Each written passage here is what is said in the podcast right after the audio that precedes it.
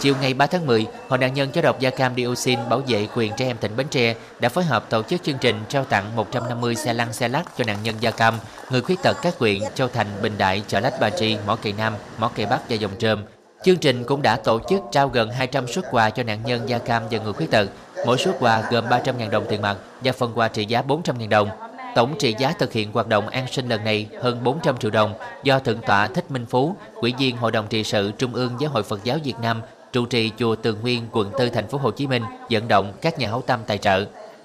Đây là những món quà có ý nghĩa thiết thực, thể hiện sự quan tâm của các cấp ngành cũng như toàn xã hội nhằm hỗ trợ người khuyết tật giảm bớt khó khăn về phương tiện đi lại, giúp cho việc sinh hoạt, làm việc được thuận tiện hơn, giảm bớt gánh nặng chăm sóc cho người thân.